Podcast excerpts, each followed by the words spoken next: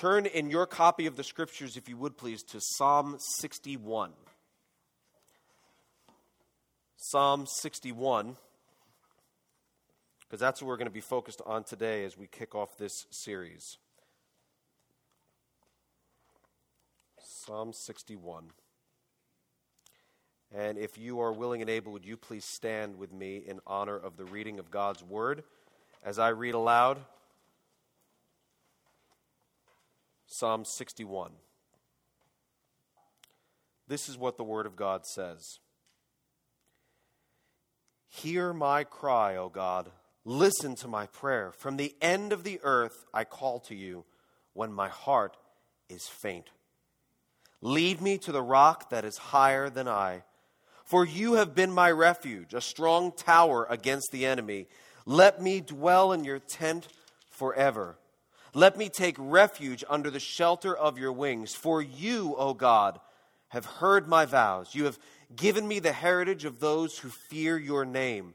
Prolong the life of the king. Make his years endure to all generations. May he be enthroned forever before God. Appoint steadfast love and faithfulness to watch over him. So will I ever sing praises to your name as I perform my vows day after day. Father in heaven, we come before you uh, with grateful hearts to be able to hear from you this day. Lord, now we ask that you would add your blessing to the reading and preaching of your word. And we ask especially your blessing on this new sermon series that we're about to begin. And uh, Lord willing, should you, tarry, spend uh, the entire summer on as we look to Psalms, as we look to understand the spiritual songs that are within our Bibles today uh, and in many weeks to come. Be with us, Lord. Tune our hearts to sing your praise, we pray.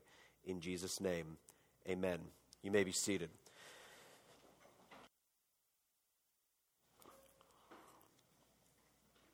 Well, we are planning on spending the next several weeks in the Psalms, and this is a, a first for us at Grace Fellowship Church. I don't think we've ever spent this much time focused on this particular portion of Scripture. So I'm looking forward to what the Lord does among us in the coming weeks. In the original Hebrew, uh, the book is literally called Book of Praises. This was literally the songbook of Israel, inspired by God to be sung to Him. So it's there's 150 psalms that you'll find throughout your Bible, and this was the book of songs that the Israelites would use as they gathered together to worship, both privately and corporately, to sing songs to God.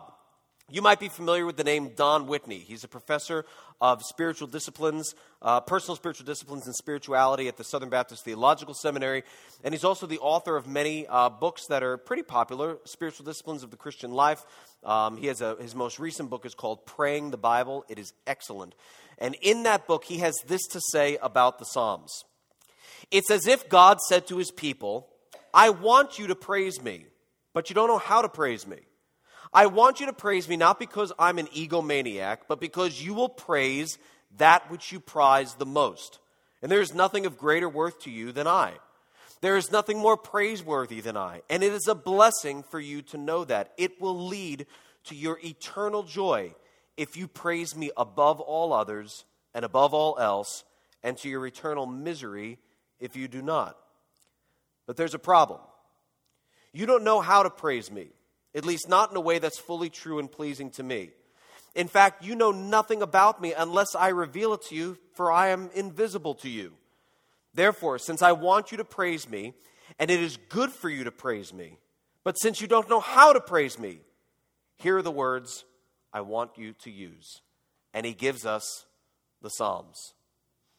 The Psalms are unique of all the books in the scriptures because they are given to us so that we could give them back to God.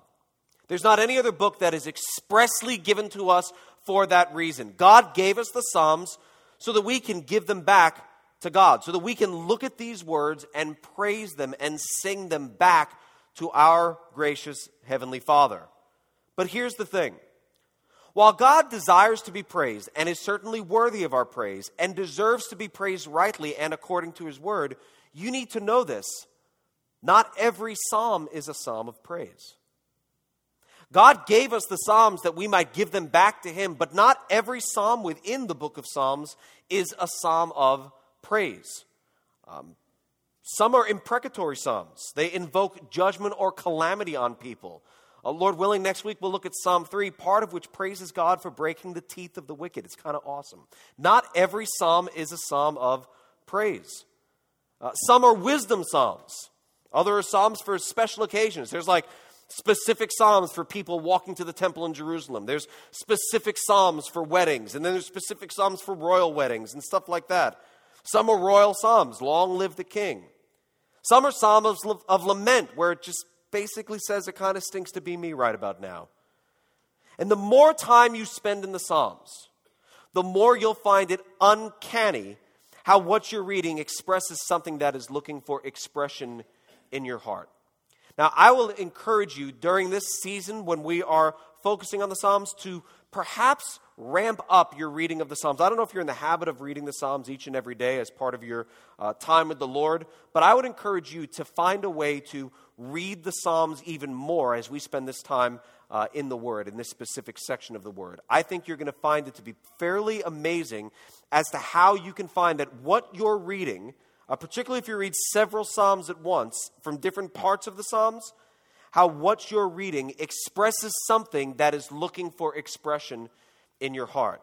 How you'll read something that and then look and say, I don't think I would have been able to say it better myself. And here's the thing there's 150 Psalms, 53 of them, 35%, are Psalms of lament. 35% of the Psalms are psalms of lament. That's what God has given to us. God has given us the psalms so we might give them back to God. And there's a huge chunk of them that are psalms of lament. Now, I don't know why that is. I don't know why God does what he does. I wondered at some point, and this is kind of funny and kind of thought provoking, if 35% of the Psalms indicates that roughly, give or take, 35% of my life will be somewhat lamentable. That I will be spending 35% of my days in some sort of just sadness. Does God look down from heaven and see the world in which we live, see the trials that we face, and say, You're going to need a chunk of these to know how to talk to me when these things happen? You're going to need a chunk of these to know how to look to me, to know how to cry out to me, so that when you lament, you don't just lament on your own. Uh, no doubt we'll lament, right? No doubt we'll be sad at times in our lives. But what we tend to do is lament, but not lament to God. We tend to lament in times of our own self pity. If we're not taking these lamentations that we have, these sadnesses that we have, and turning them towards God, we just think, Woe is me, but we don't think, like Isaiah said, Woe is me, for I am undone, as he stood before the presence of a holy and righteous God. God gave us the Psalms so that we can give them back to God. So these are the Psalms. It's not just Psalms that we're going to spend time in over the summer, but it's specifically Psalms of lament. These are the ones we're going to be focused on together as we spend time in this series. Now, the text we read earlier today is Psalm 61. It's not always easy from the text to decipher what was going on in the psalmist's life at the time the psalm was penned. Sometimes you can. Sometimes you can connect the dots based on approximate dating, and, but, but it's hard to know for sure. This is one of those psalms that's hard to know for sure. We don't know exactly what was going on in David's life.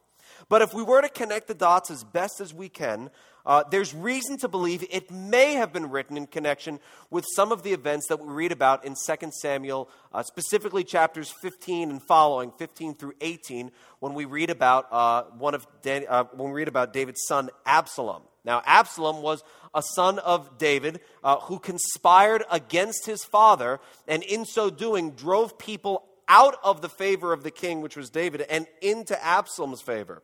So here you have Absalom saying things among the people of God, like, well, you know, if I were king, everybody would have a just hearing. If I were king, if I was in his position, this would happen. If I was this, and then eventually what ends up happening is through this conspiracy, Absalom conspires and has the people come and favor him and not favor his father. And we see that happen over time, but it's only temporary. They eventually return to David. And in fact, when they return to David, they're not so thrilled with Absalom because they realize what Absalom's done. Now, David then sends people, this is like a real, you can spend time reading this if you want, 2 Samuel 15 and following, but this is a real fast helicopter view of exactly what happens in that in that time period. Then David sends people into battle, and he tells the people who are leading the battle, specifically one of which was Joab, hey, listen, go easy on Absalom. Be gentle with Absalom, because David, in his wisdom, knew what had happened, that the people had left him and that the people had come back to him, and that the people now see what Absalom did, and they're not too thrilled with Absalom. That's what happened. Now they see Absalom for who he is, and they don't like him. They see him as a conspirator and perhaps as an enemy even of the king. So David, in his wisdom, as he sends people out to battle, says, Listen, easy on the Absalom. Easy on Absalom when you find him. David stays behind. The battle ensues. David's army wins. And then Absalom, only in the Bible, Absalom is riding a donkey or a mule or something and he comes across a large, I think it's an oak tree, and his head, don't ask me how, it's in the Bible, his head gets stuck in this tree, whereby he is then hanging from the tree, not, not like strangling hanging, but he is suspended from the tree, the Bible says between heaven and earth, and his faithful, his faithful animal walks on. So he is stuck in this tree, and the animal walks on, and he's hanging there. Somebody reports this to Joab. And Joab said, Man, why don't you just take him out when you had the chance? I would have paid you to do that. I would have given you cash money. I would have given you silver to do that if you would just take him out when you got the chance, that guy. And the guy's like, Well, I'm not going to touch the king's son. Plus, you remember what David said. So even for any amount of silver, I wouldn't do that. Any, any payment, I wouldn't kill him. And Joab's like, Heck with you. He's had it with him. He doesn't care what David said. He doesn't care what this guy says. He takes three javelins, and as Absalom is hanging from this tree, three javelins, and he thrusts them into the heart of Absalom. Then others come, take Absalom down, and do him in and finish him, and bury him under a pile of rocks, some of which say this is kind of indicative that they wanted it to look like a criminal had just been killed, just like as if he was stoned. They bury him under this pile of rocks, and now he is dead.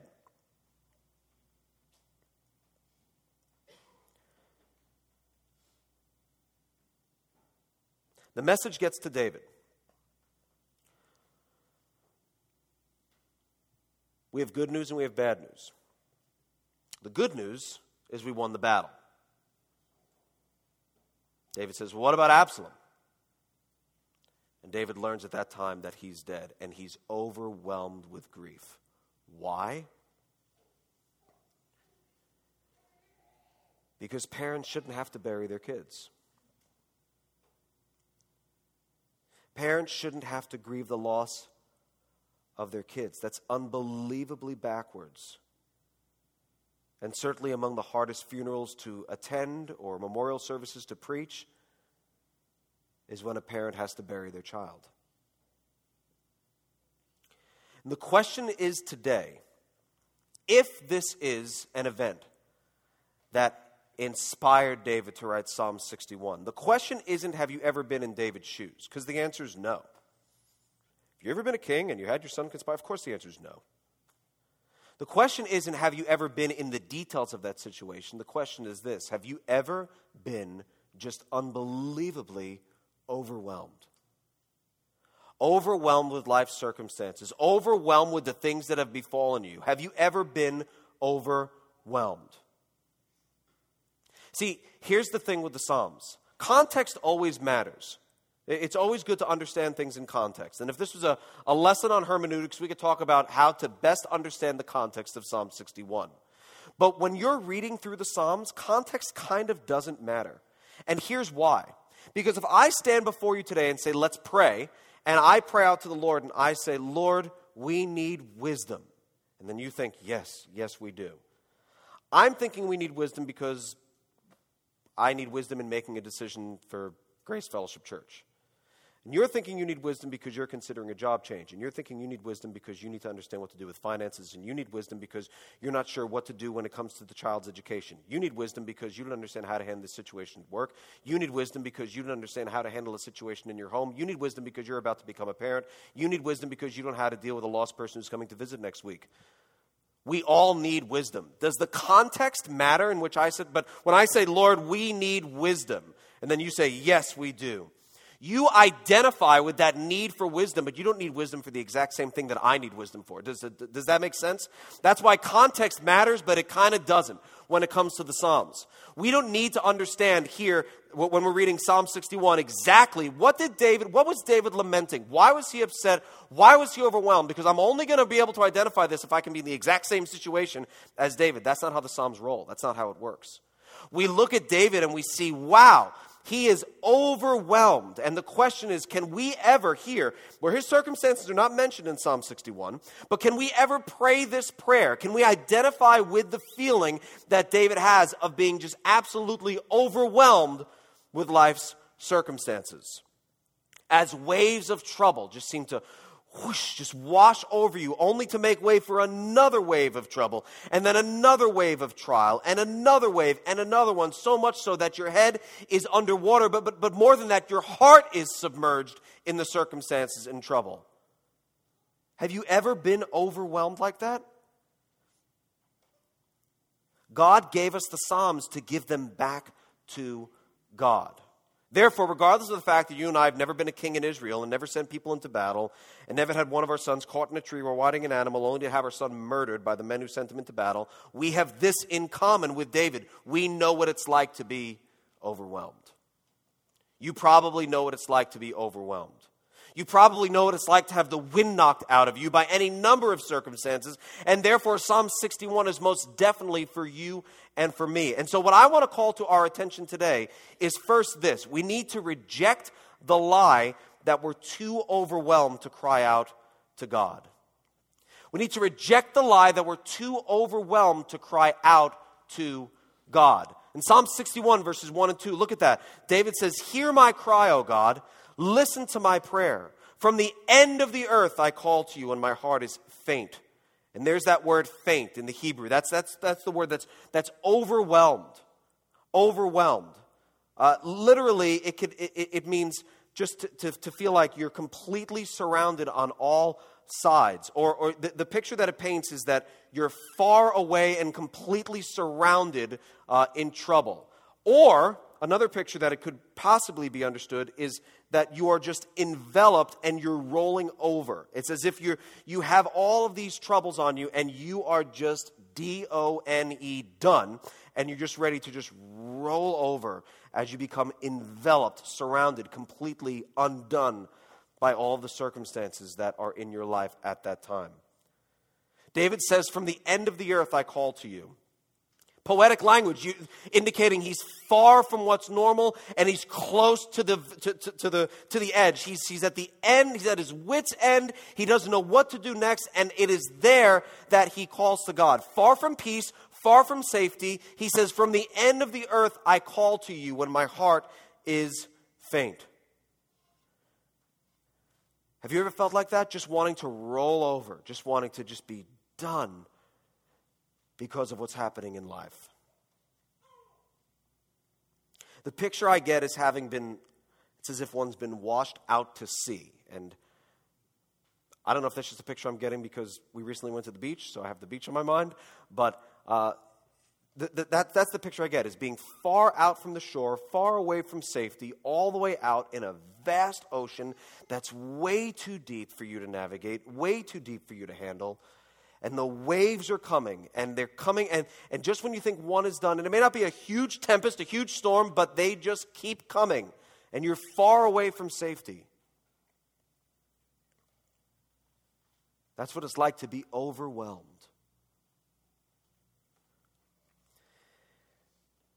Ever since the mid 70s a certain thriller movie has changed the way we viewed going to the beach forever and now all of a sudden we have fears that perhaps always existed before, but specifically exist now because everyone's afraid of being attacked by a what?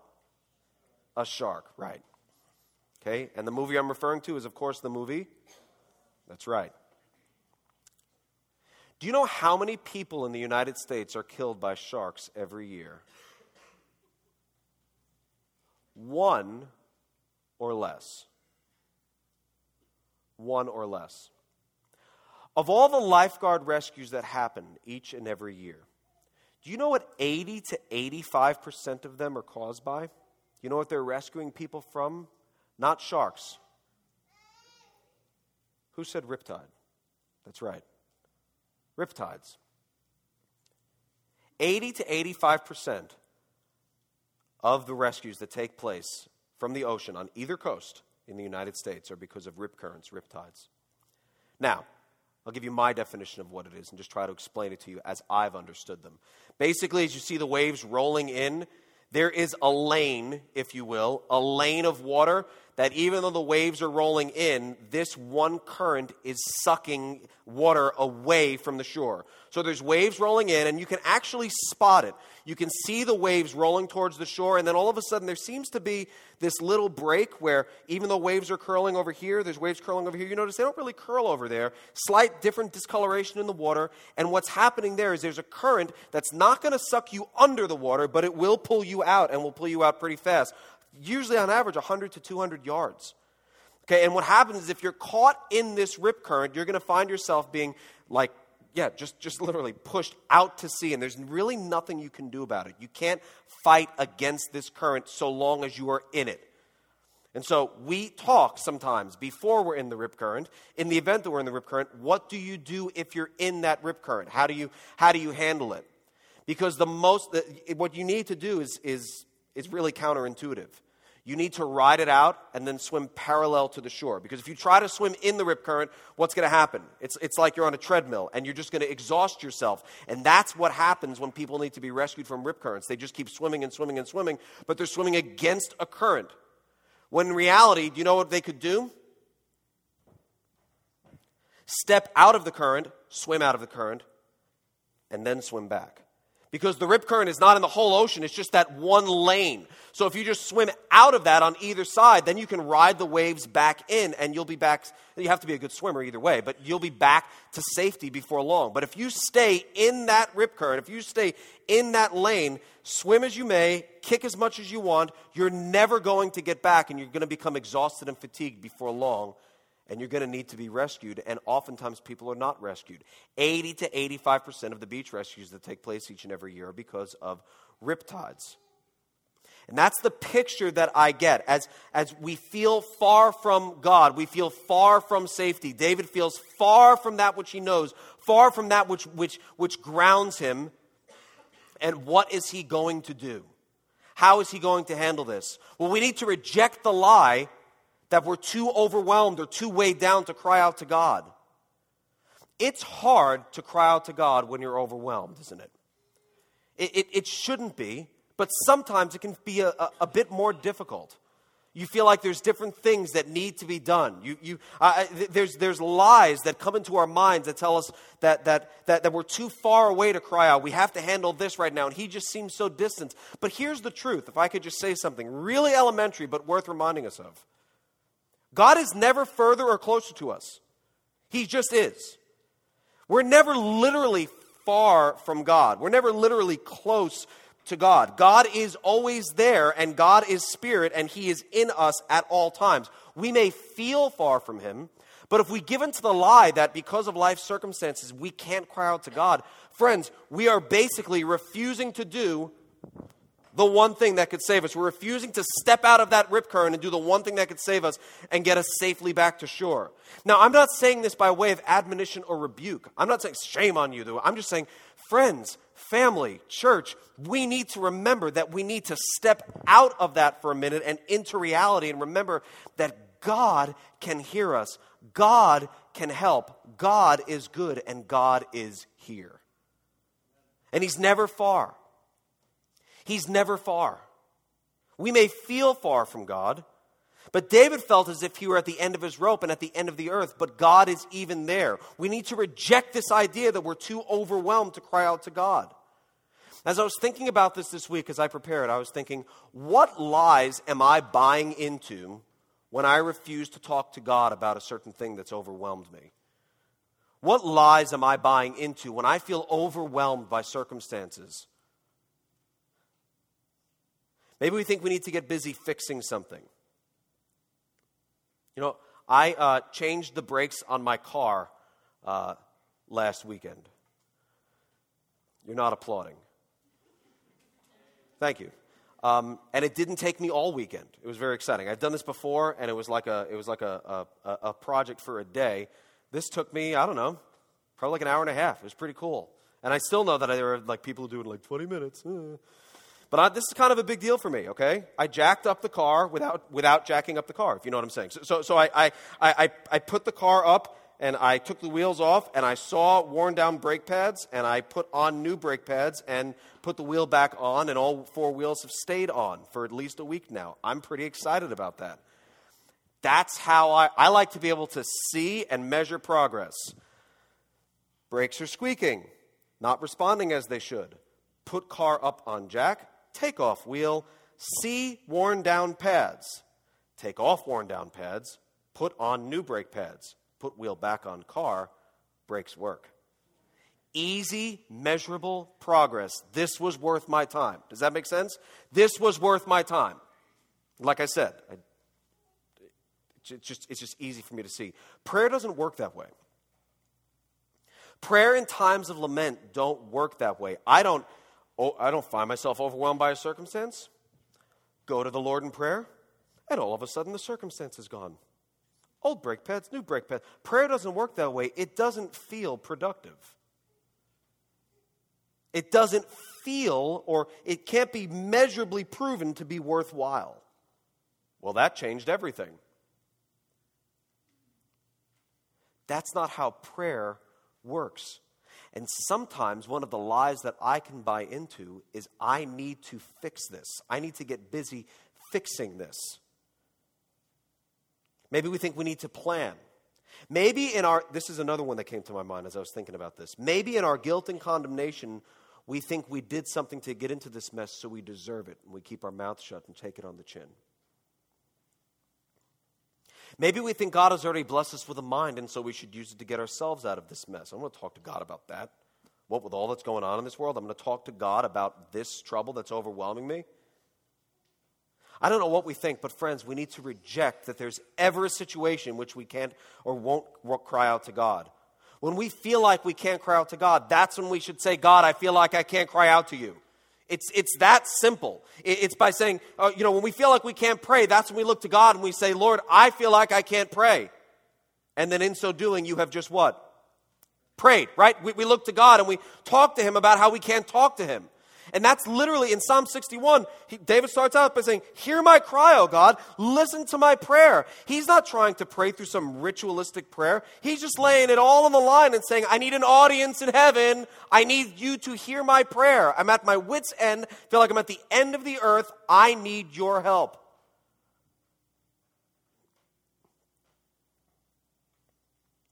Desperation doesn't deaden our prayer life, it drives our prayer life. And if we find within us the fact that desperation does deaden it, friends, we need to do something and do something fast. Because desperation should drive us to our knees, not deaden our prayer life. It's very hard to cry out to God when we're overwhelmed. But Spurgeon rightly says there is an end to a man when he makes an end to prayer. James 5:13 Is anyone among you suffering? Let him pray. Psalm 102 verses 1 and following. Hear my prayer, O Lord. Let my cry come to you. Do not hide your face from me in the day of my distress. Incline your ear to me. Answer me speedily in the day that I call. And look at verse 2 in Psalm 61 and verse 2. David says, "Lead me to the rock that is higher than I." He acknowledges that he's far from safety. He acknowledges that he needs to be brought to solid ground, but he also acknowledges that this rock is what? Really high. Lead me to the rock that is higher. Draw me in. And he's saying, I can't, once you draw me to it, I can't even get to it. I need you to lift me and put me on it. I need you to do everything, start to finish. And friends, if you're a Christian in here, you know what it's like to be led and drawn by God. No man comes to the Father unless the Father who sent me draws him, Jesus says, John 6 and verse 44. You know what it's like to have been drawn by God.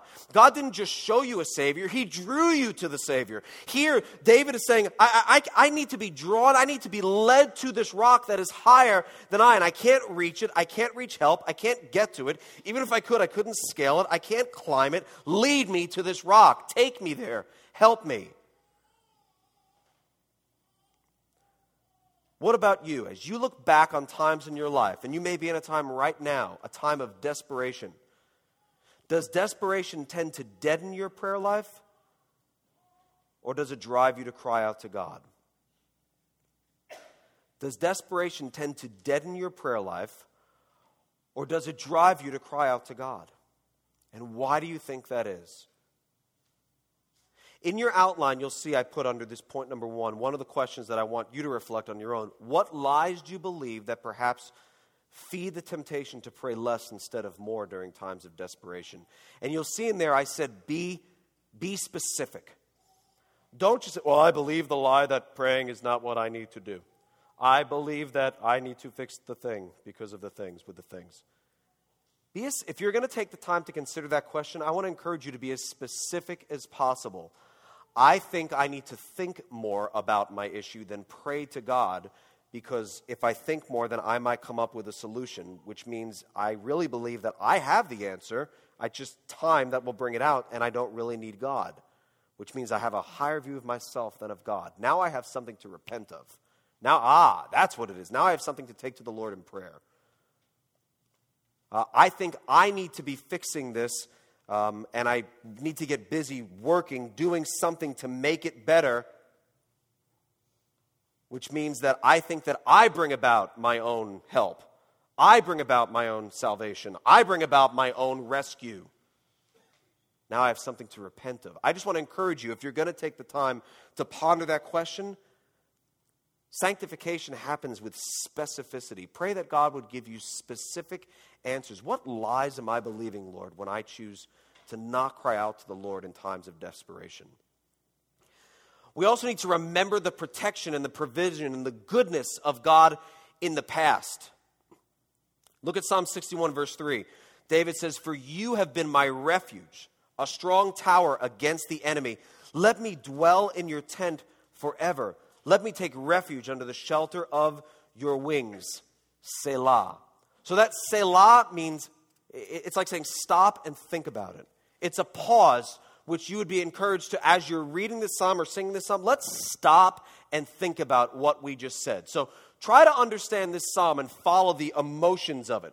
Here, David starts out in the earlier verses Hear my cry, O God, help me, listen to my prayer. I'm out here, I'm drowning. And then all of a sudden, what he does is he remembers in the panic, when he's in the riptide, he's in the panic, but he, you know what he does? He remembers times past. He remembers the goodness of God. He remembers the fact that he's been a strong tower against the enemy. Let me dwell in your tent forever. Look at verses 3 and 4. Let me dwell in your tent forever. Let me take refuge under the shelter of your wings. Selah. And then he pauses and he thinks and he remembers that God is good. He doesn't stay in that panicky stage swimming, swimming, swimming. God, I don't know what I'm going to do. I'm at the end of my rope. I don't know how to handle this. All of a sudden, the thing that speaks peace to him is the fact that he thinks back upon the goodness of God. He thinks back upon how God has been a very present help to him in time of danger. How many times was he persecuted by Saul where he was saved from that situation miraculously? He has much to look back upon to remember the goodness of God. So he starts out panicking. If you look at that in verses 1 and 2, and then in verse 3, there's a little bit of a change of tone where he says, For you, you have been my refuge, a strong tower against, against the enemy. Let me dwell, let me dwell in your tent forever. You, you've heard my vows, you've given me the heritage of those who fear your name. Let me take refuge under the shelter of your wings he's finally remembering that God is good. God is there. God has been there in the past. He'll be there for him now. David prays aloud and declares the truth that God has been a strong tower for him in the past. You know, it's one thing to say, I know God can do this because God can do anything. That, that, that's true. There's nothing wrong with that. I know God can do this because God can do anything. It's something else to say, I know God can do this because God has done this before. I know, Lord, you can do this because you've done this for me before. I've, I've experienced this. This is not unprecedented. This is how our experiences nurse or help our faith. Uh, faith is a gift from God. No doubt God gives that to his people. But then as you walk with the Lord, as you read his word, as you spend time walking this life with the Lord, you realize, wow, this really is true. Wow, I have experienced that. I have seen that to be true in my own life. What I'm asking the Lord to do, it's not unprecedented.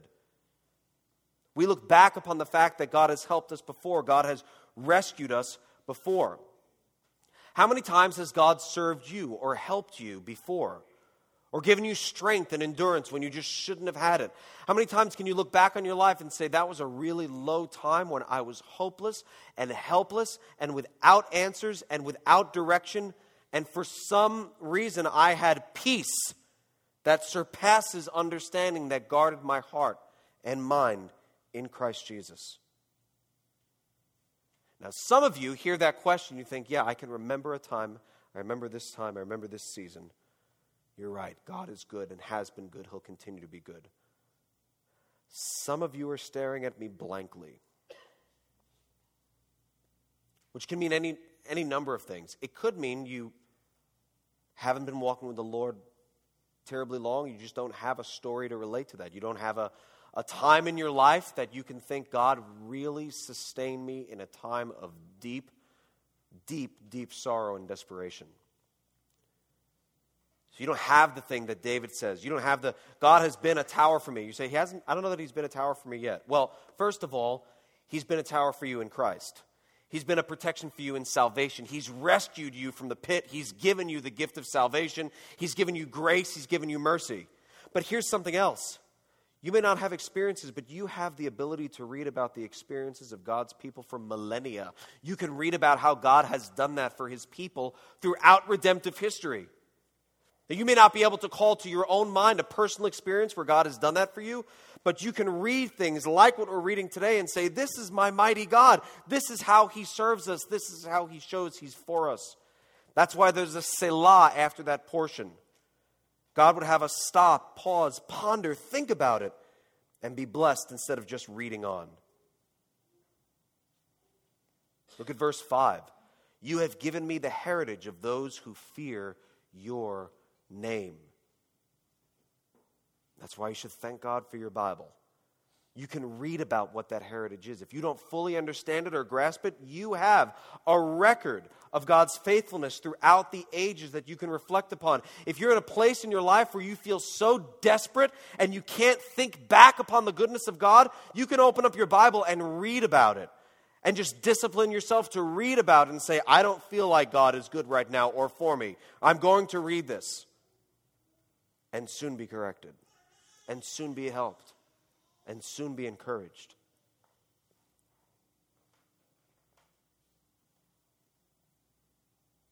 How have you experienced God's provision in your life, His faithfulness in your life? What examples from Scripture can you think of? Think of the times where you are sure of God's favor in your life.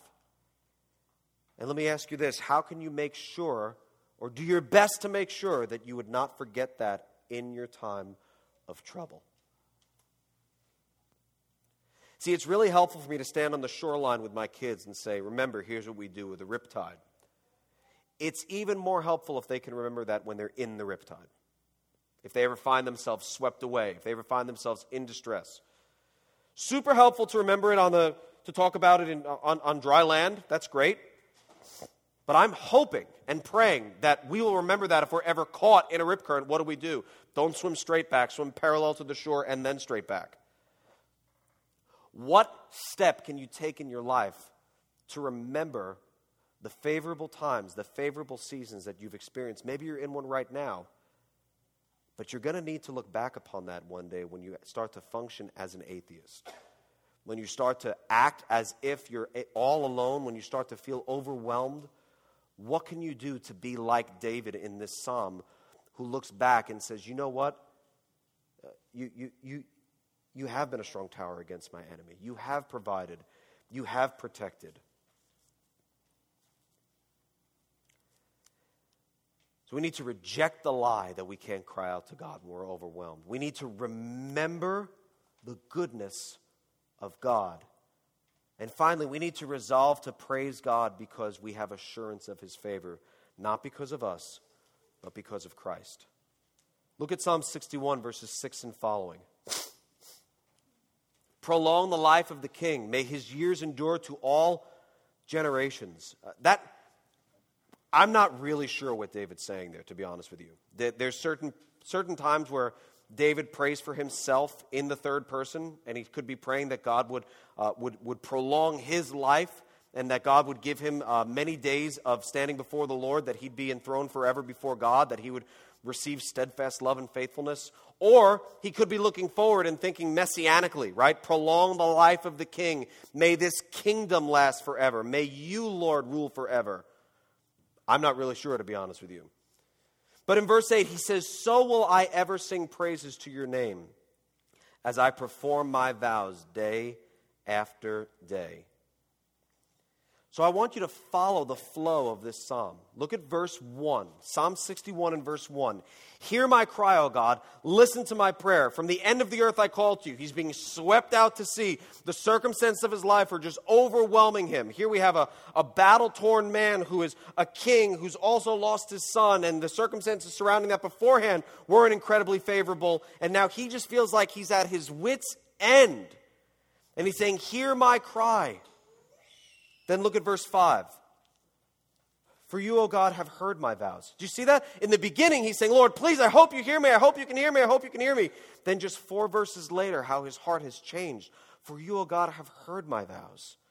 You're a listening God. Surely you'll hear me. I, I know you hear me. I know I'm not too far away for you to hear me. You're God. And then in verse 8, so I will ever sing praises to your name as I perform my vows day after day. Do you see where he ends? He starts out, Can you hear me? Can you hear me? I need you to hear me. In the middle, he says, I know you hear me. You've always heard me. You've always been so good. And then at the end, in verse 8, he says, So I'm ever going to sing praises to your name. I'm going to perform my vows day after day after day after day. I want you to see something in 2 Corinthians chapter 1 as we close. Turn to 2 Corinthians chapter 1.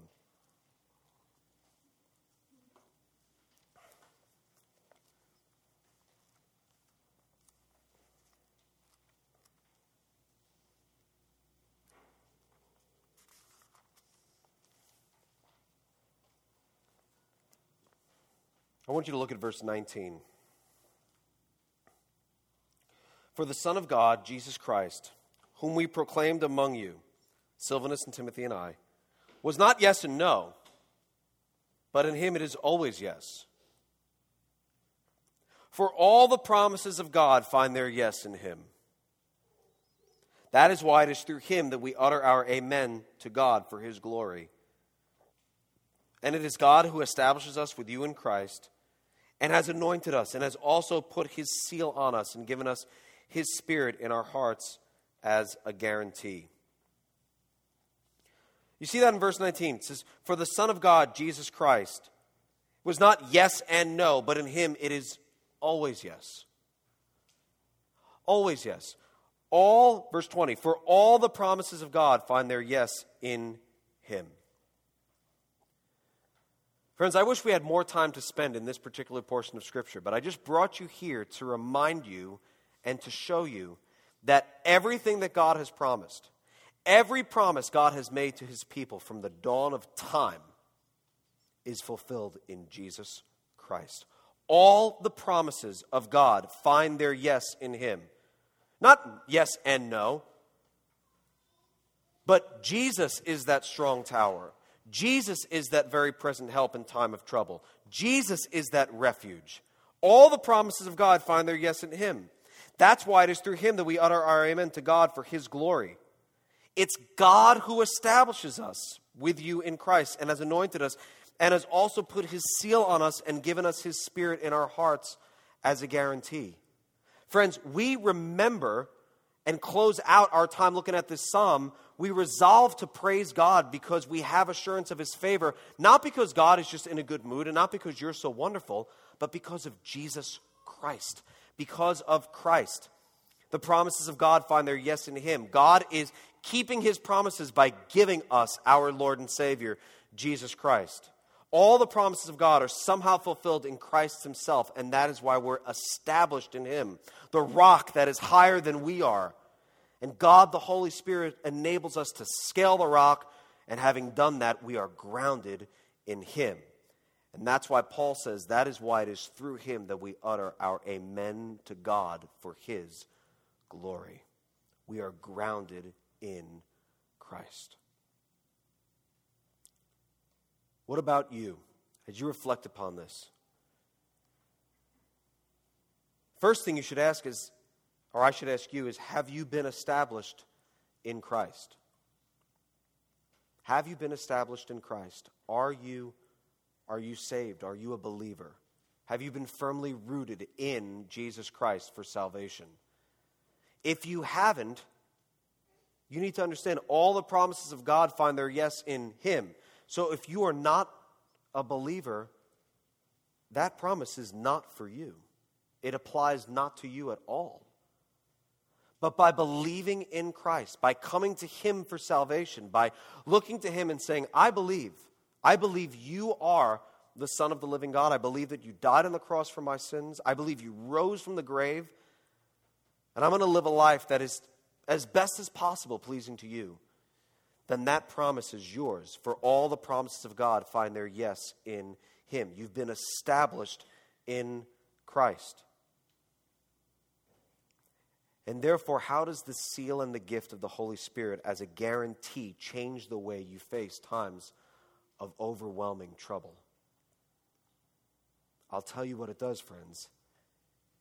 When you're in that rip current and you're being swept away, it's the hope of Christ that helps us to turn to the left or the right and remind us that there's help right here. We feel far away because we're looking back at the shore. We feel far away because we're being swept away. We see safety over there, but it's the hope of Jesus Christ that reminds us that really the help isn't right there. The help is right over here. And if we come right over here, we'll be brought back to safety, back to our place of peace, back to being established in Him. That's the hope of Christ. That's the hope of the gospel. That's the hope of Christians everywhere when we find ourselves overwhelmed, even as David did. Do you have that hope? Does that hope function in your life when you need it most? Being established in Christ helps us to reject the lie that we can't cry out to God during times of overwhelming trouble. Helps us remember His goodness to us, His faithfulness to us, His provision for us, His protection of us and helps us to resolve to walk with Him for all of our days in times of trouble, in times of prosperity, and in times of adversity. Let's pray. Father, we come before you in many, many different seasons of life right now. Some of us enjoying seasons of favor and prosperity, and some of us being overwhelmed right now, this very minute.